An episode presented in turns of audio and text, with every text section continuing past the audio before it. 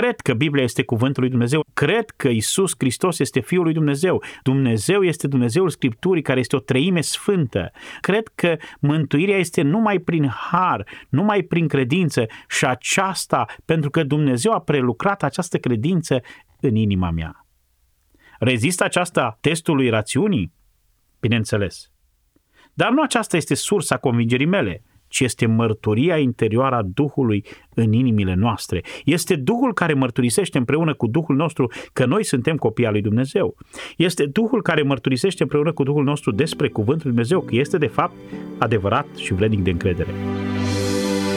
Dragi prieteni ai programului Har prin Cuvânt, sunt Daniel Scurt și vă spun bun găsit! În minutele următoare vă invit ca, în lectura pastorului Ilie Bledea, să ascultați o predică a lui John MacArthur – primim mesajele dumneavoastră pe adresa harprincuvânt.arongmail.com și dorim să vă oferim ajutor în studiul Scripturii verset cu verset. Prezenta serie de 5 episoade este o pledoarie pentru Biblie, ținută de cei ce iubesc Scriptura înaintea celor ce o resping. Ea este cuvântul lui Dumnezeu și cu toate acestea este ținta numeroaselor atacuri. De aceea, este recomandabil ca din când în când să ne amintim de ce credem că Biblia este adevărată. Ascultați și prețuiți Harul prin cuvânt. Ori de câte ori am posibilitatea să predic doctrina despre cuvântul lui Dumnezeu, există un mare pericol, să petrec mult timp asupra ei și să te fac să te simți ca și cum ai bea dintr-un furtun de pompieri pornit la presiune maximă. Pentru că aceasta este pasiunea mea, după cum bine știți, și anume cuvântul lui Dumnezeu.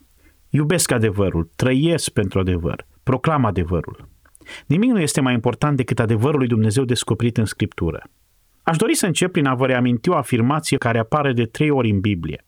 Apare odată în Deuteronom, capitolul 8, apoi în Matei, capitolul 4 și a treia oară se găsește în Luca, la capitolul 4. Iar această afirmație este următoarea. Omul nu trăiește numai cu pâine, ci cu orice cuvânt care iese din gura lui Dumnezeu. Despre ce fel de trăire este vorba? Care este viața la care se referă? Ei bine, se referă la întreaga existență, cuprinzând atât viața spirituală cât și viața fizică. Totul în viață, fiecare percepție, fiecare atitudine, fiecare acțiune trebuie să fie înțeleasă în lumina cuvântului lui Dumnezeu. Noi, credincioșii, înțelegem că viața noastră spirituală domină viața noastră fizică și toate aspectele trăirii sunt hrănite numai și numai din cuvântul lui Dumnezeu. Pentru credincioși, singura hrană pentru suflet este Scriptura. Acest lucru este repetat pentru noi de-a lungul Scripturii. În Psalmul 1 citim, ferice de omul care nu se duce la sfatul celor răi, nu se oprește pe calea celor păcătoși și nu se așează pe scaunul celor batjocoritori, ci își găsește plăcerea în legea Domnului și zi și noapte cugete la legea lui.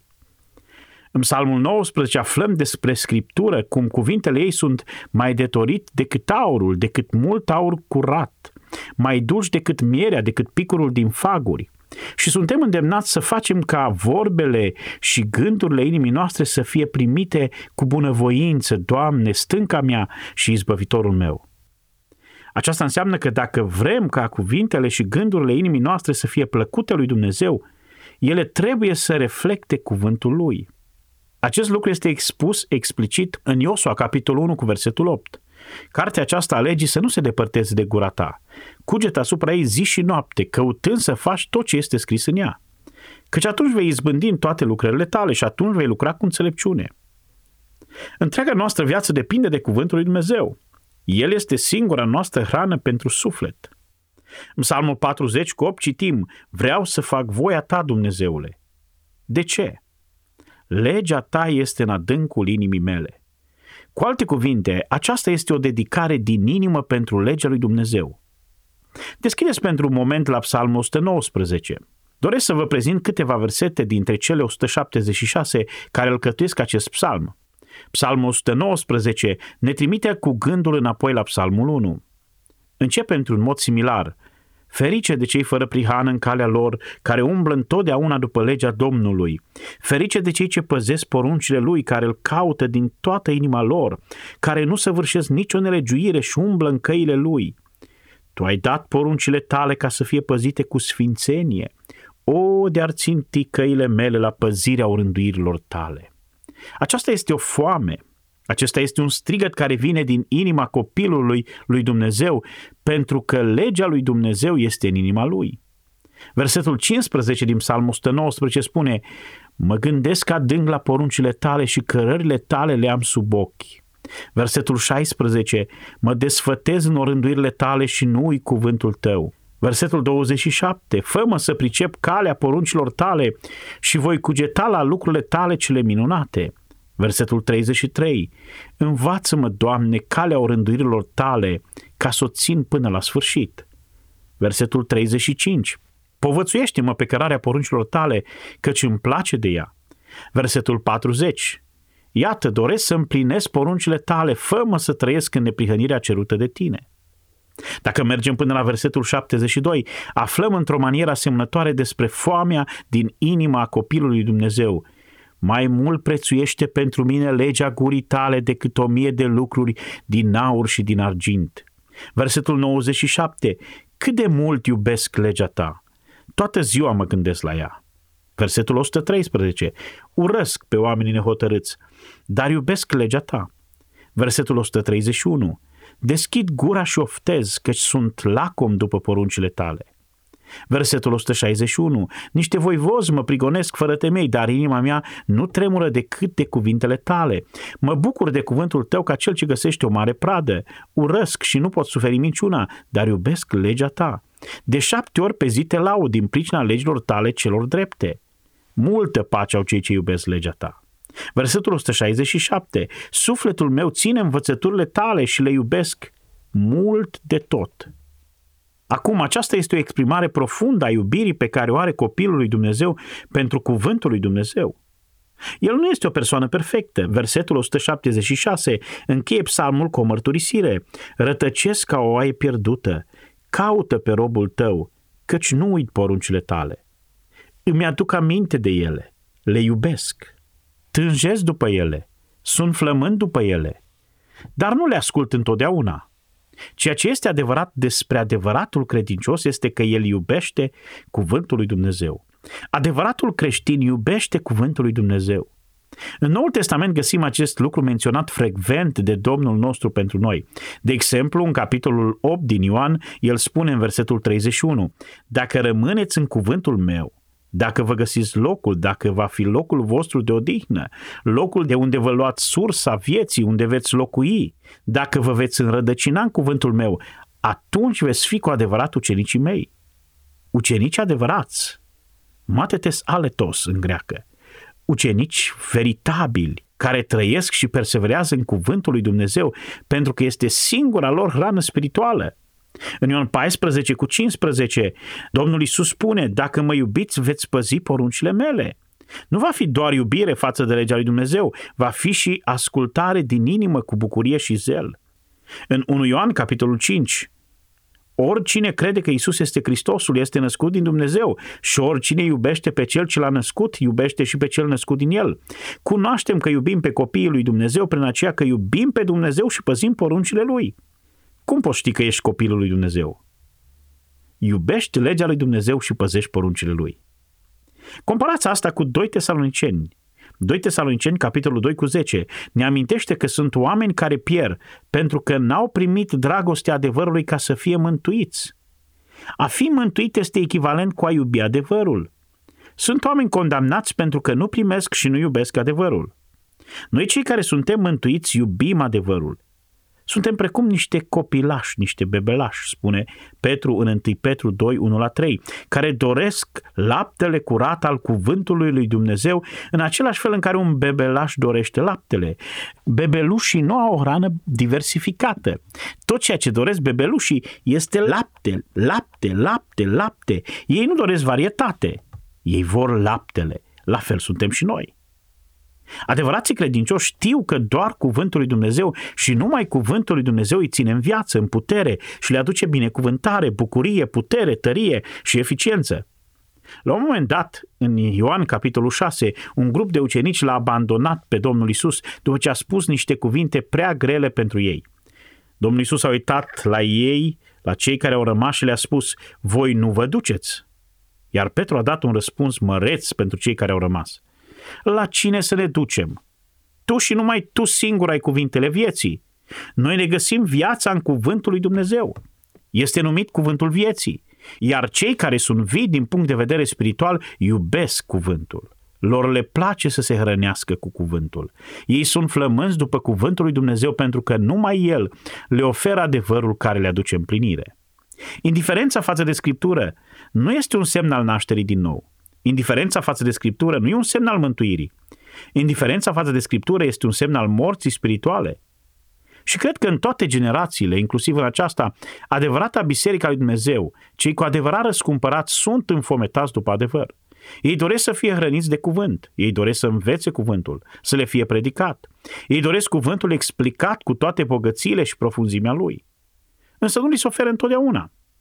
Studiul serios al cuvântului lui Dumnezeu, munca asiduă asupra textului Scripturii în limbile originale și goana prin analogia Scriptura, analogia Scripturii așa cum este explicată de-a lungul celor 66 de cărți, hărnicia necesară pentru descoperirea acestor bogății, nu prezintă interes pentru cele mai multe personalități creștine contemporane.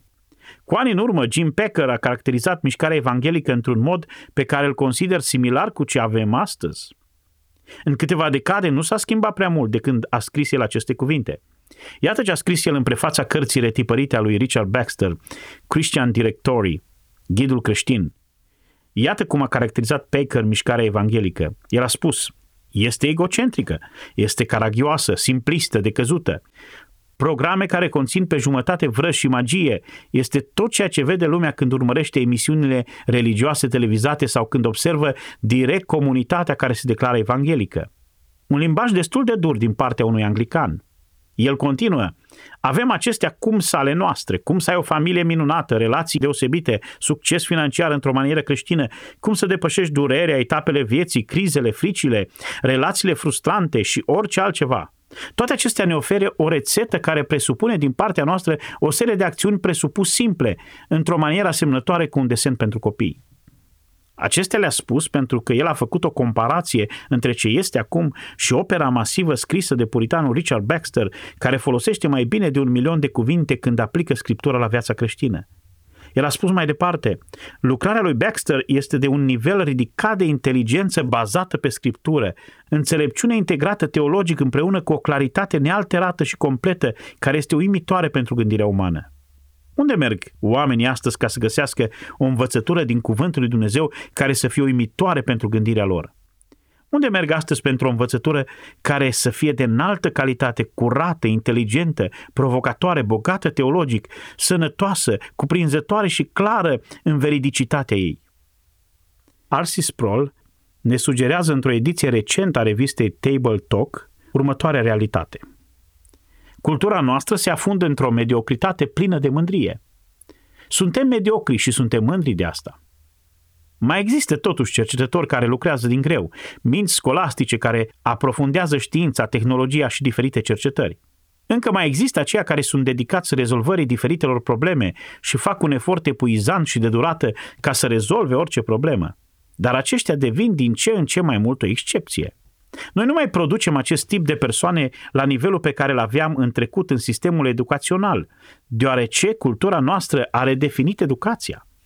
În general, cultura s-a hotărât pentru ce este rapid și ieftin în muzică, artă, literatură și gândire, toate fiind de proastă calitate.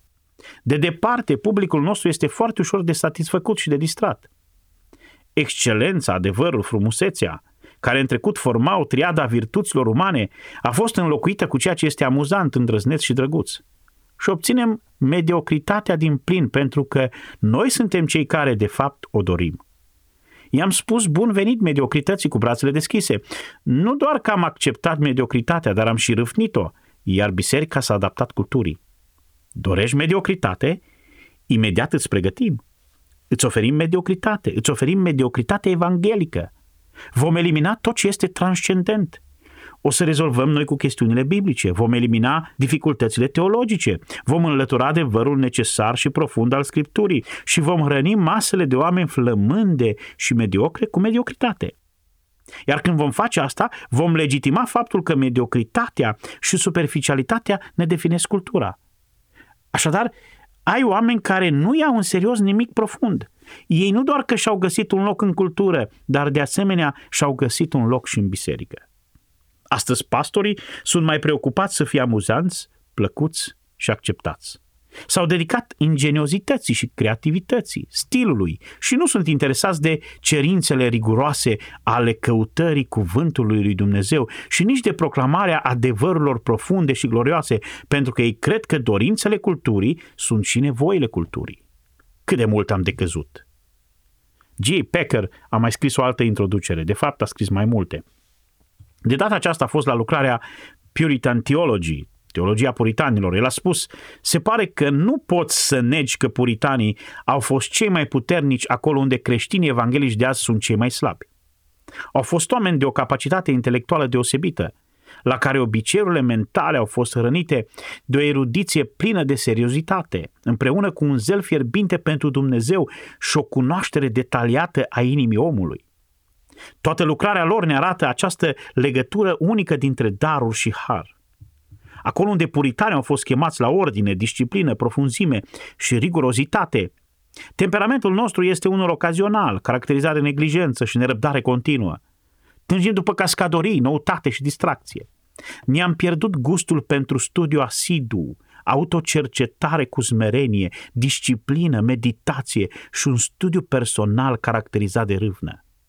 Din nou, acolo unde puritanismul îl avea pe Dumnezeu și slava lui în centru, gândirea noastră gravitează în jurul nostru ca și cum noi am fi centrul universului. El continuă astfel. În evangelizare predicăm Evanghelia fără lege și credința fără pocăință. Doar prezentăm darul mântuirii și evidențiem greșit costul uceniciei. Nici nu e de mirare că atât de multe așa zise convertiri falimentează. Mai apoi scrie el, în învățătura despre viața creștină, obiceiul nostru este să o prezentăm ca fiind o cale cu sentimente palpitante, în loc să fie una a credinței care lucrează și una cu intervenții supranaturale decât a unei neprihăniri raționale. Atunci când vorbim despre experiența creștină, accentuăm constant bucuria, pacea, fericirea, împlinirea și odihna, fără să echilibrăm balanța referindu-ne la nemulțumirea divină din Roman 7, la lupta credinței din Psalmul 73 sau la poverile responsabilității și ale pedepselor providențiale care vin din plin asupra copiilor lui Dumnezeu. Bucuria spontană a extrovertitului, fără grijă, ajunge să fie asociată cu o viață sănătoasă de credință, iar extrovertiții veseli din bisericile noastre sunt încurajați să devină mulțumiți în firea pământească, în timp ce sufletele sfinților cu temperament mai puțin sangvinic sunt aduse în pragul nebuniei pentru că ei nu se pot entuziasma în această manieră așteptată. Închei citatul. Suntem într-o stare foarte dificilă.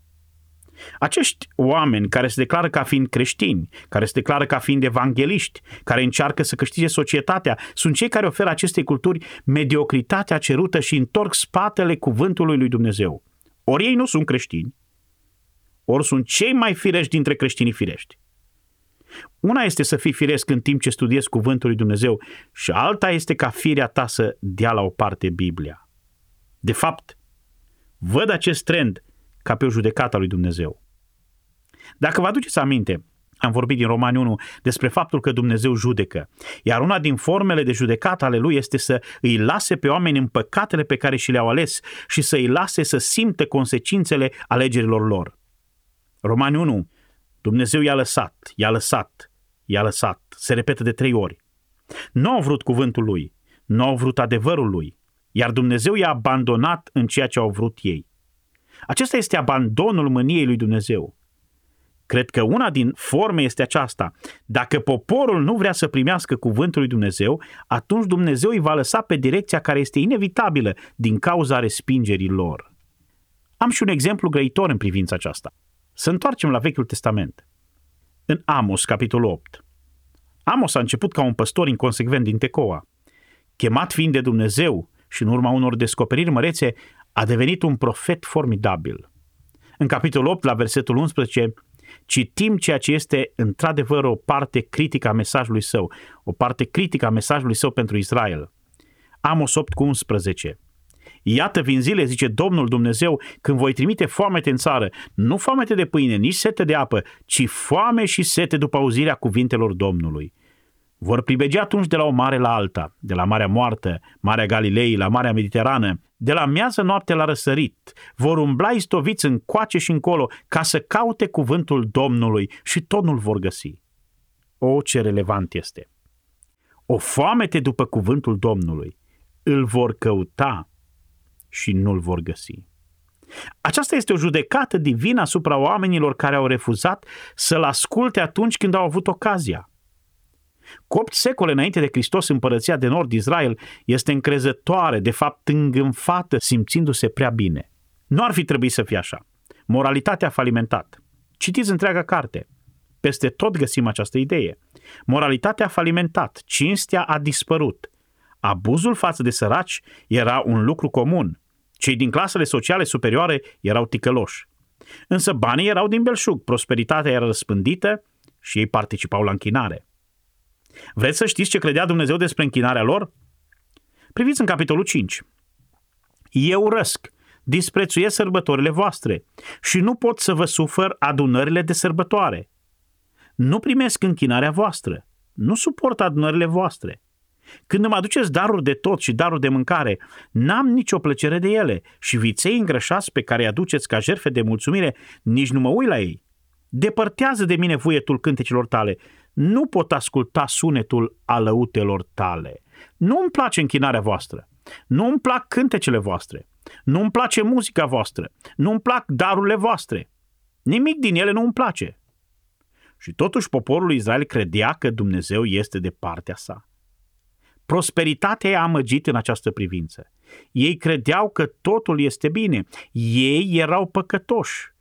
Păcatul și nelegiuirea erau răspândite dar încă păstrau această formă superficială de oameni religioși. Iar ei credeau că Dumnezeu era de partea lor, până când Dumnezeu a lăsat o bombă peste Israel și acea bombă avea un nume, Amos. El a năvălit în Samaria, iar când a năvălit era un profet al condamnării și a început profeția spunând că Dumnezeu va judeca. Dumnezeu vă va judeca și vă va judeca aspru și vă va judeca fără milă. În capitolul 2, la versetul 6, citim, Așa vorbește Domnul. Pentru trei nelegiuiri ale lui Israel, ba pentru patru nu-mi schimb hotărârea, pentru că au vândut pe cel neprihănit pe bani și pe sărac pe o pereche de încălțăminte. În capitolul 3 cu 1 spune, Ascultați cuvântul acesta pe care îl rostește Domnul împotriva voastră, copii ai lui Israel, împotriva întregii familii pe care am scos-o din țara Egiptului. Eu v-am ales numai pe voi dintre toate familiile pământului, de aceea vă voi și pedepsi pentru toate nelegiuirile voastre. Privilegiile voastre nu vor face decât să intensifice judecata voastră. În capitolul 4, la versetul 12, este același lucru. De aceea îți voi face astfel, Israele.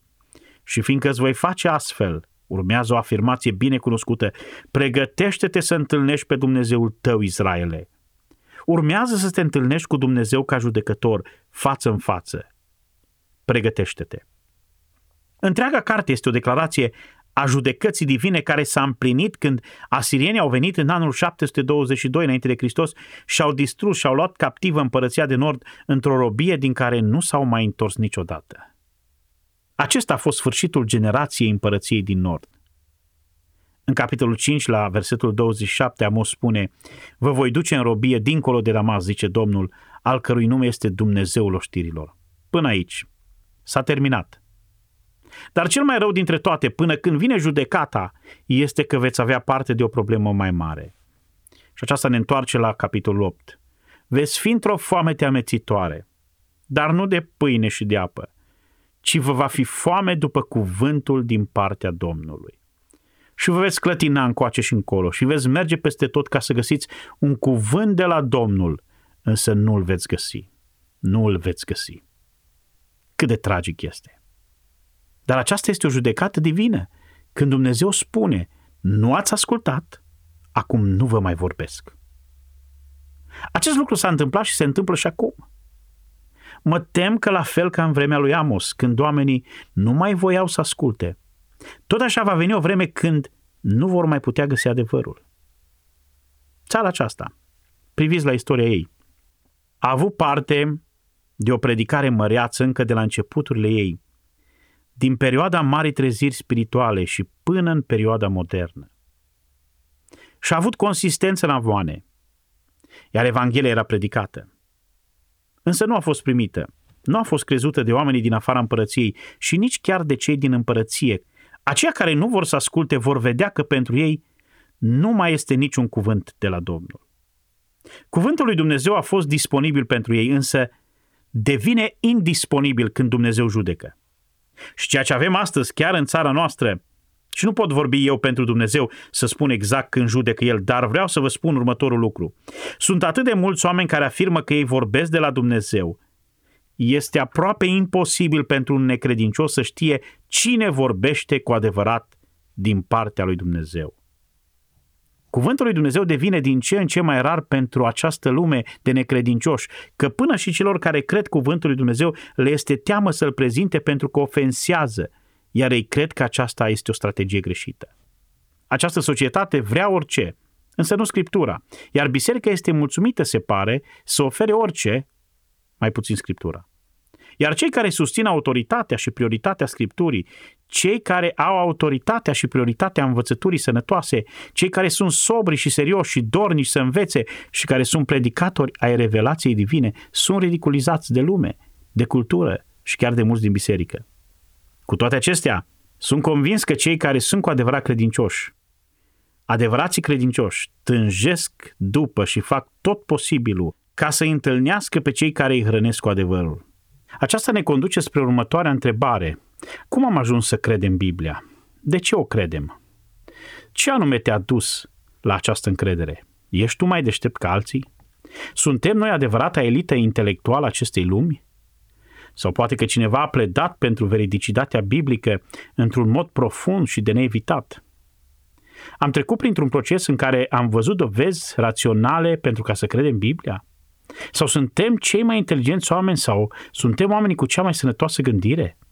Sau suntem aceia care am fost expuși la cea mai clară, precisă și cea mai bună explicație adevărului Bibliei? De aceea suntem aici. Ei bine, nu cred asta.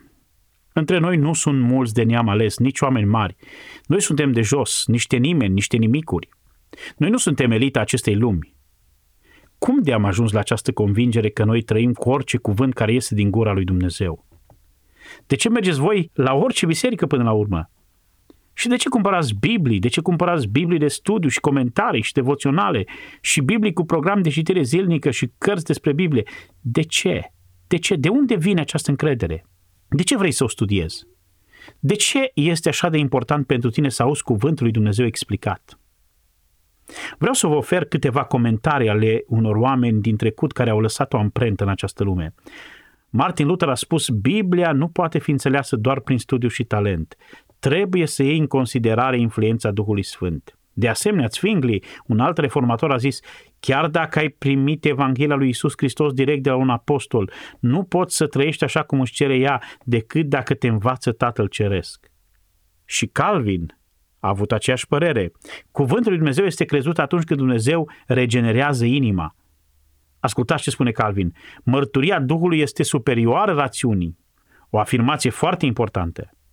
Mărturia Duhului este superioară rațiunii, iar aceste cuvinte nu vor obține înțelesul de plin, cuvintele Scripturii, în inimile oamenilor, până când nu sunt pecetluite de mărturia interioară a Duhului.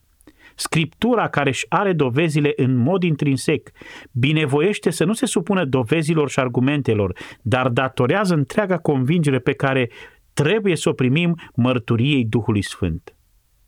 Moise și profeții, scrie Calvin, au mărturisit cu îndrăzneală și neînfricați ceea ce era adevărat, pentru că era gura lui Dumnezeu care a vorbit. Același Duh de asemenea mărturisește acum în inimile noastre că El a folosit ca pe slujitori ai Lui ca să ne învețe. În consecință, nu trebuie să ne mirăm dacă sunt mulți care se îndoiesc de autorul Scripturii, cu toate că măreția lui Dumnezeu este prezentată de Scriptură. Totuși nimeni decât aceia care au fost luminați de Duhul Sfânt au ochi să vadă ceea ce trebuie cu adevărat și este vizibil pentru toți și totuși este vizibil doar pentru cei aleși. În niciun fel nu putem fi considerați ca fiind elita intelectuală a lumii. De fapt, doar pentru a intra în împărăție trebuie să fim ca niște copii. Noi nu suntem elita, cei de neam ales sau mari și erudiți. Noi nu suntem cei înțelepți sau pricepuți. Dar nu aceasta te face să fii încrezător în Scriptură. Și Calvin a spus-o, nu este rațiunea, ci este mărturia Duhului care este superior rațiunii. Cred că Biblia este cuvântul lui Dumnezeu, în același fel cred că Isus Hristos este Fiul lui Dumnezeu, în același fel cred că Dumnezeu este Dumnezeul Scripturii, care este o treime sfântă. În același fel, cred că mântuirea este numai prin har, numai prin credință și aceasta pentru că Dumnezeu a prelucrat această credință în inima mea. Rezistă aceasta testului rațiunii? Bineînțeles. Dar nu aceasta este sursa convingerii mele ci este mărturia interioară a Duhului în inimile noastre. Este Duhul care mărturisește împreună cu Duhul nostru că noi suntem copii al lui Dumnezeu. Este Duhul care mărturisește împreună cu Duhul nostru despre Cuvântul lui Dumnezeu, că este de fapt adevărat și vrednic de încredere. În 1 Tesaloniceni 1, 4 și 5, Pavel spune în ceea ce privește predicarea lui și descoperirea care a venit de la Dumnezeu prin el. Știm, frați prea iubiți de Dumnezeu, alegerea voastră. În adevăr, Evanghelia noastră va fost propovăduită nu numai cu vorbe, ci cu putere, cu Duhul Sfânt și cu o mare îndrăzneală. De ce atunci unor oameni care aud predicarea Evangheliei propovăduită cu putere, cu Duhul Sfânt și cu îndrăzneală, de ce acestora le spune Pavel, știm alegerea voastră? Pentru că Dumnezeu v-a ales ca să înțelegeți asta. În 1 Corinteni 2, 4 și 5 spune, Învățătura și propovăduirea mea nu stăteau în vorbirile înduplecătoare ale înțelepciunii, nu ai nevoie de asta, ci într-o dovadă dată de Duhul și de putere. Acum a fost un predicator. Predicarea lui era clară și simplă și ușor de înțeles. Nu folosea cuvinte ale înțelepciunii umane. L-a predicat pe Hristos și pe el răstignit. Și a păstrat mesajul foarte clar, foarte simplu. El nu și-a modelat predicarea după moda culturală ca să o facă acceptabilă rațiunii umane. El a spus că predicarea lui nu era în cuvintele înduplecătoare ale înțelepciunii, ci într-o dovadă dată de Duhul și de putere.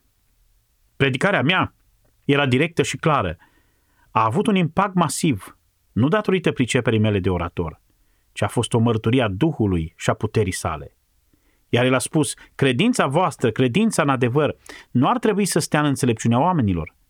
Nu pentru că a avut o prezentare atât de rațională și de convenabilă, ci să stea în puterea lui Dumnezeu. Același lucru care poate fi spus despre predicarea lui Pavel poate fi spus despre întreaga revelație a lui Dumnezeu. Este un adevăr obiectiv. Este însuși cuvântul lui Dumnezeu. El rezistă testului rațiunii și testului cercetării atente și al examinării și al istoriei. Pentru tine, ca să ai încredere în el, este nevoie de o lucrare măreață din partea Duhului Sfânt. Noi credem în cuvântul lui Dumnezeu pentru că am fost împuterniciți de Duhul Sfânt să trecem dincolo, acolo unde rațiunea niciodată nu ne-ar putea duce. Îmi aduc aminte cum cu ani în urmă am fost invitat să vorbesc la un colegiu. M-au rugat să vin pentru trei seri și să demonstrez că Biblia este adevărată. Așadar, tânăr fiind, am crezut că acest lucru este minunat. Credeam că este adevărată și mă gândeam că pot aduce câteva dovezi. Astfel am alcătuit o listă întreagă de dovezi.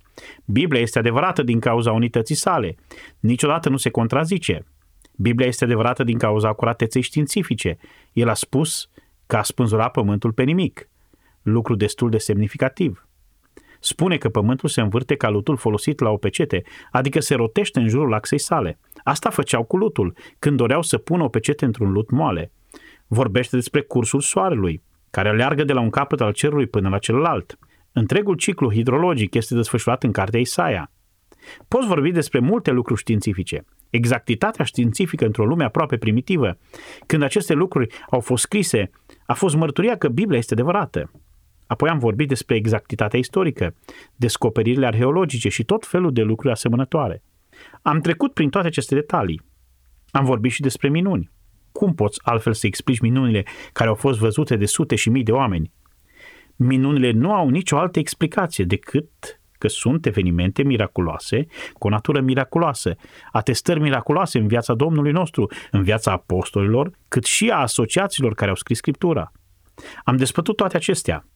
Am făcut referire și la persoana lui Isus Hristos, care a fost transcendent într-o măsură în care nimeni nu l-ar fi putut inventa.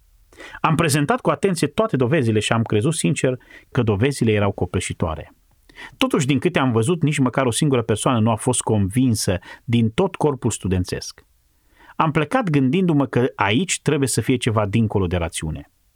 Am început să realizez ceea ce spune 1 Corinteni 2 cu 14. Dacă doriți, vă rog să deschideți Bibliile. Aceasta a fost doar introducerea. Acum vom merge la text. 1 Corinteni 2 cu 14. Aici este sumarizarea întregii probleme. Dar omul firesc nu primește lucrurile Duhului lui Dumnezeu, căci pentru el sunt o nebunie și nici nu le poate înțelege pentru că trebuie judecate duhovnicește.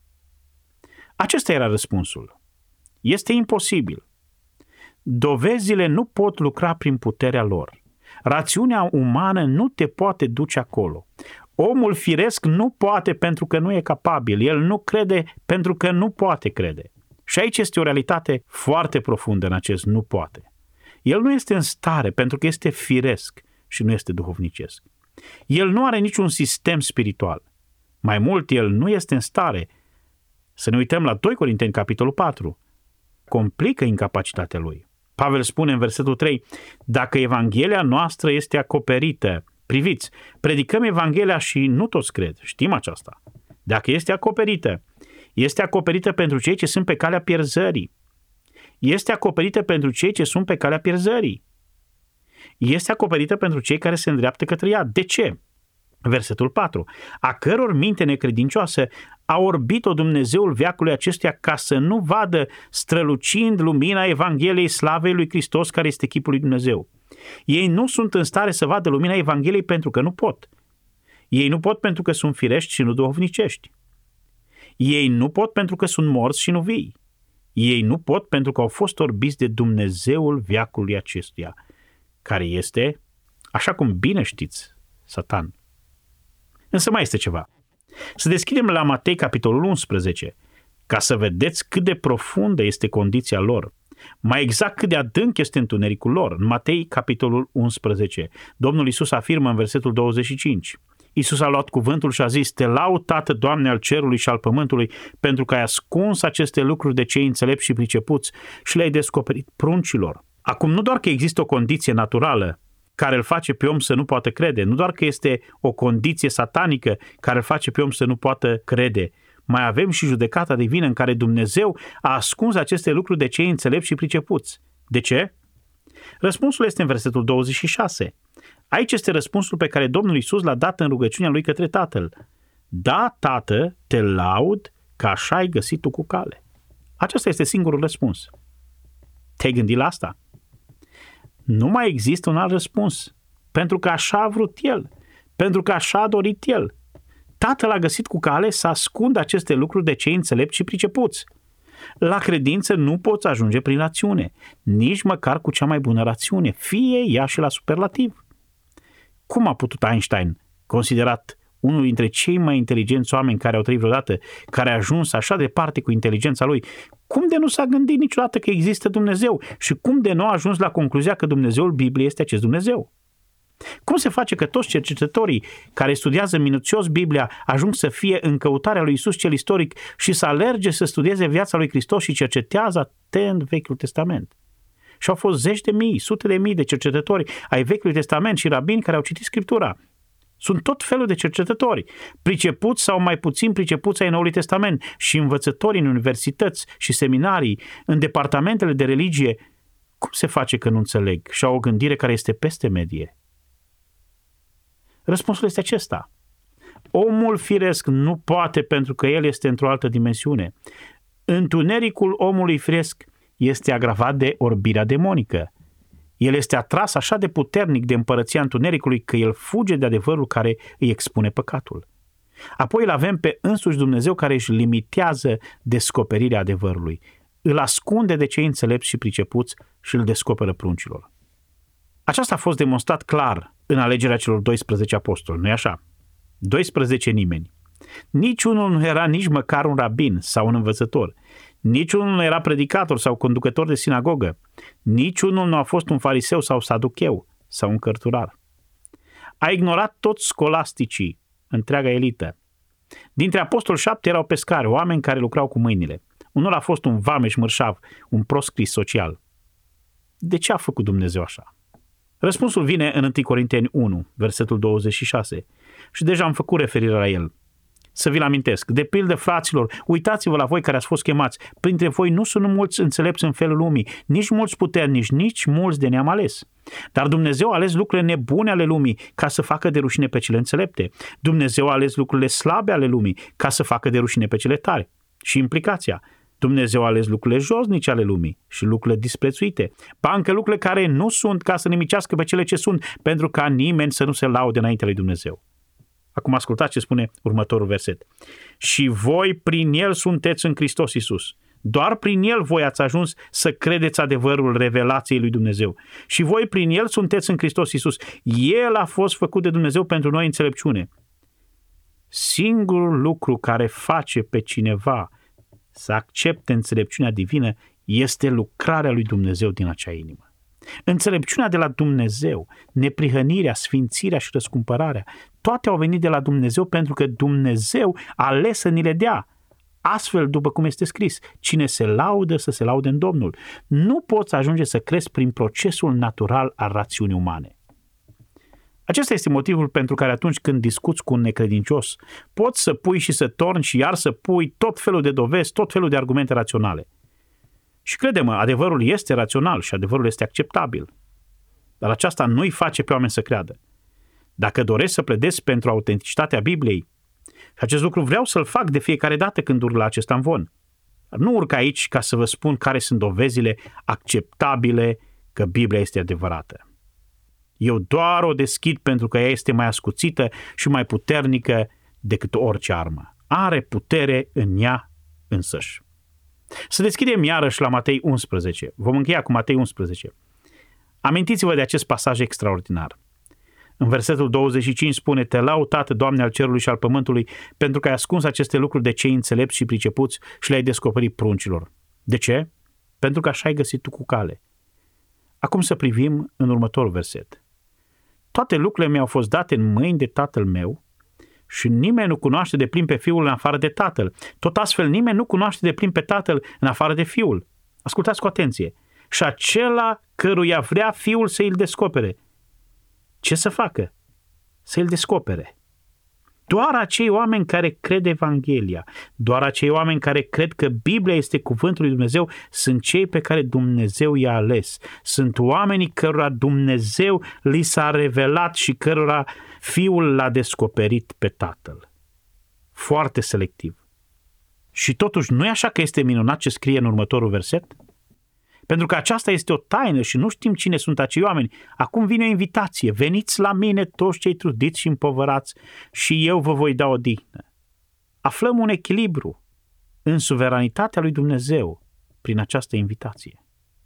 Acum doresc să deschidem la Matei 13 și vom lăsa textul principal pentru săptămâna următoare. Matei 13.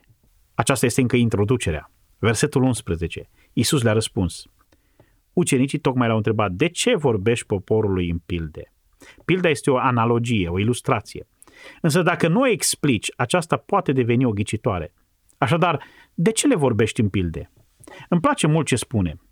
Pentru că vouă v-a fost dat să cunoașteți tainele împărăției cerurilor, iar lor nu le-a fost dat. Nu te simți privilegiat? Nu te simți privilegiat? Stai aici ca rezultat direct al alegerii suverane a lui Dumnezeu din veșnicia trecută ca să-ți dezvălui adevărul lui. Lor nu le-a fost dat. De aceea le vorbesc în pilde, pentru că ei, cu toate că văd, nu văd și cu toate că aud, nu aud, nici nu înțeleg. Acest lucru spune chiar Isaia și Domnul ne întoarce la Isaia 6 unde Dumnezeu îi spune lui Isaia, du-te și predică, dar să știi aceasta, poporul va auzi și nu va înțelege, vor vedea și nu vor pricepe. Inima acestui popor s-a făcut tare și cu urechile abia mai aud și au închis ochii ca să nu vadă și urechile ca să n-audă și să înțeleagă cu inima ca să se întoarcă la mine și să-i vindec. Dar binecuvântat să fie ochii voștri pentru că ei văd și urechile voastre pentru că aud. Căci adevărat vă spun că mulți proroci și oameni prihăniți au dorit să vadă ce vedeți voi și nu au văzut și să audă ce auziți voi și nu au auzit extraordinar. Suntem privilegiați. Toți acești oameni, rabini, oameni religioși, cercetători și studenți care aleargă de zor, care încearcă să înțeleagă, îi ai pe toți aceștia care privesc spre domeniul filozofic și încearcă să interpreteze religia. Și aici suntem noi, niște nimeni, și nu de neam ales. Și noi înțelegem cuvântul pentru că Așa cum spune versetul 11, ni s-a dat să cunoaștem tainele împărăției cerurilor. De ce credem Biblia? Pentru că ne-a fost dat să o credem. Cu ani în urmă, a existat un om care a avut și are o mare influență asupra mea când îi citesc ocazional scrierile. Un om pe nume Cornelius Van Til, un mare apologet al credinței creștine, dar un apologet presupozițional. Presupoziția de la care pornea era că Biblia este adevărată. Van Til a spus asta în cartea sa Introduction in Systematic Theology, volumul 5 la pagina 130. Omul vorbește adesea ca și cum singurul lucru de care are nevoie păcătosul este informația adevărată. Nu este cazul. Omul are nevoie de interpretare adevărată, dar are nevoie și să fie făcut o ființă nouă. Păcatul nu este doar o informare greșită, este de asemenea o putere care pervertește sufletul. Nu-i poți da omului păcătos numai informația, nu-i poți da numai interpretarea. Omul are nevoie să fie făcut o făptură nouă. Vantil continuă, creștinul știe care interpreta creația în mod greșit din cauza păcatului care este în el dacă nu este iluminat de Scriptură și călăuzit de Duhul Sfânt. Știm aceasta. Apologetica, spune el, implică un conflict asupra autorităților finale. Acest conflict este despre presupozițiile noastre sau despre un standard final. Acum, aș vrea să vă explic puțin. Ori crezi că ființa umană are putere rațională asupra sa ca să acceadă la adevărul cuvântului lui Dumnezeu, ori crezi că nu are. Dacă tu crezi că are, atunci ai o părere nebiblică despre om. Dacă tu nu crezi că are, atunci tu știi că puterea nu este într-o demonstrare a minții raționale, ci puterea este în proclamarea cuvântului lui Dumnezeu.